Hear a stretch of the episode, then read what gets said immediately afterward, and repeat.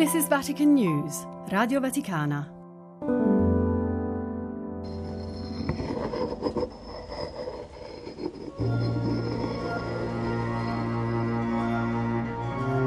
Ecco il primo segno dell'evento, la grande pietra era già stata ribaltata e la tomba era aperta.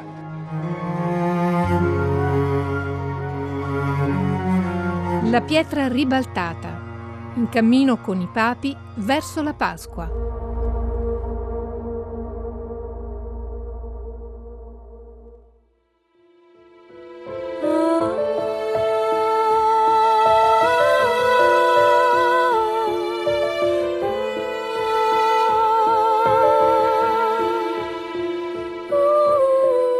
Il sabato santo è il giorno in cui la Chiesa contempla il riposo di Cristo nella tomba dopo il vittorioso combattimento della croce. Papa Francesco, udienza generale, mercoledì 1 aprile 2015. Nel sabato santo la Chiesa ancora una volta si identifica con Maria. Tutta la sua fede è raccolta in lei, la prima e perfetta discepola, la prima perfetta credente. Nell'oscurità che avvolge il creato, ella rimane sola a tenere accesa la fiamma della fede, sperando contro ogni speranza nella risurrezione di Gesù. E nella grande veglia pasquale, in cui risuona nuovamente l'alleluia, celebriamo Cristo risorto, centro e fine del cosmo e della storia.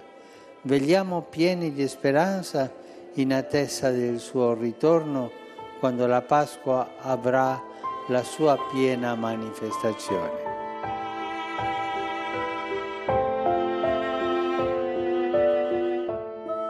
Dal Vangelo secondo Matteo.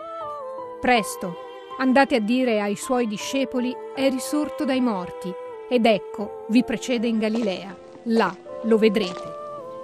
Ecco, io ve l'ho detto.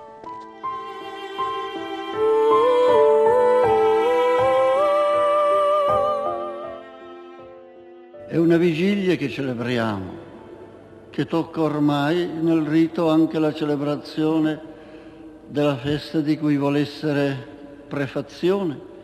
Paolo VI, omelia nella veglia pasquale, sabato santo 9 aprile 1966.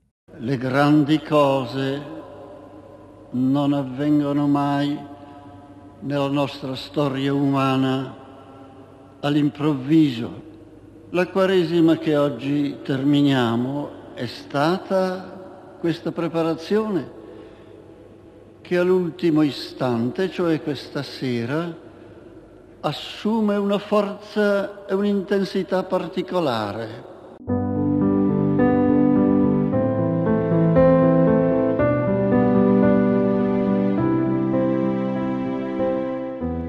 La vigilia, e cioè l'attenzione ascetica, il gioco della nostra volontà, l'impegno di tutte le nostre facoltà, l'attenzione, la memoria, i sentimenti, i propositi, tutti si rivolgono verso questo punto focale della cerimonia che è la celebrazione del mistero pasquale. Questo aspetto ascetico diventa evidente per il fatto che il rito dovrebbe essere celebrato nelle ore destinate al riposo e al sonno durante la notte. Ed è per questo che è così lungo, deve occupare tutte le ore che vanno dal tramonto all'alba, che è frammisto di letture, di canti e di preghiere appunto per alternare con la diversità delle espressioni la nostra attenzione e tenerla vigile e desta e interessata. e lo sforzo per vincere il sonno assume in questa notte un aspetto penitenziale particolare, e cioè di grande buona volontà, di desiderio di andare al mistero pasquale preparati con qualche sacrificio, con qualche atto penitenziale, con un confronto fra ciò che ci è abituale e caro e ciò che ci è insolito e più caro, cioè l'incontro con Cristo risorto. Esultet iam angelica turba celorum, exultent divina mysteria. Come sempre nella liturgia due poli fanno correre i pensieri di chi vi partecipa, il polo divino e il polo umano. Paolo VI, omelia nella veglia pasquale, sabato santo, 17 aprile 1965. In questa veglia pasquale l'interesse preponderante, invece di fermarsi su Cristo, il pensiero della liturgia si effonde sopra il mondo umano e sul mondo creato. Si potrebbe con un paragone spiegare questo, direi singolare fenomeno, e cioè come chi è abbagliato dall'apparire di un potente faro di luce, Lumen Christi, resta sbalordito e incapace di rifissare lo sguardo su quella luce e prendendo coscienza del quadro che gli sta d'intorno. Questo hanno fatto per noi le letture delle profezie, hanno fatto per noi i canti e le benedizioni degli elementi, il fuoco, l'acqua. E allora l'attenzione si fissa proprio sopra questa principalissima conseguenza della risurrezione di Cristo, cioè sulla risurrezione dell'uomo, sulla partecipazione dell'umanità al mistero della risurrezione di nostro Signore. E come presenta questa relazione fra Cristo e noi la liturgia? La liturgia vigiliare della Pasqua è una liturgia battesimale. Il battesimo vuole riflettere nella storia, nelle anime, presenti le grazie, le luci, le sorti dell'avvenimento che ha prodotto nella nostra storia la risurrezione del Signore.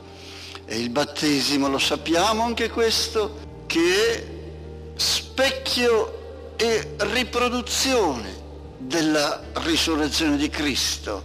Significa la morte, significa la vita la nuova vita che come Gesù Cristo ha assunto per sé, così inizialmente, potenzialmente, ma realmente conferisce ai suoi.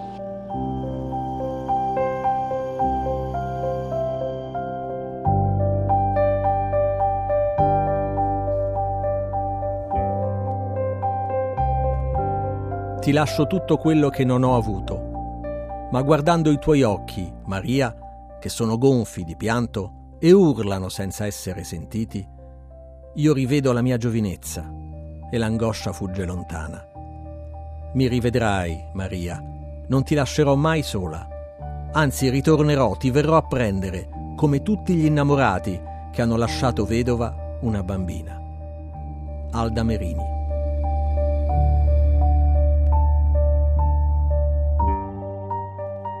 La pietra ribaltata, un podcast di Vatican News Radio Vaticana. Scritto e curato da Benedetta Capelli, Fabio Colagrande e Amedeo Lo Monaco.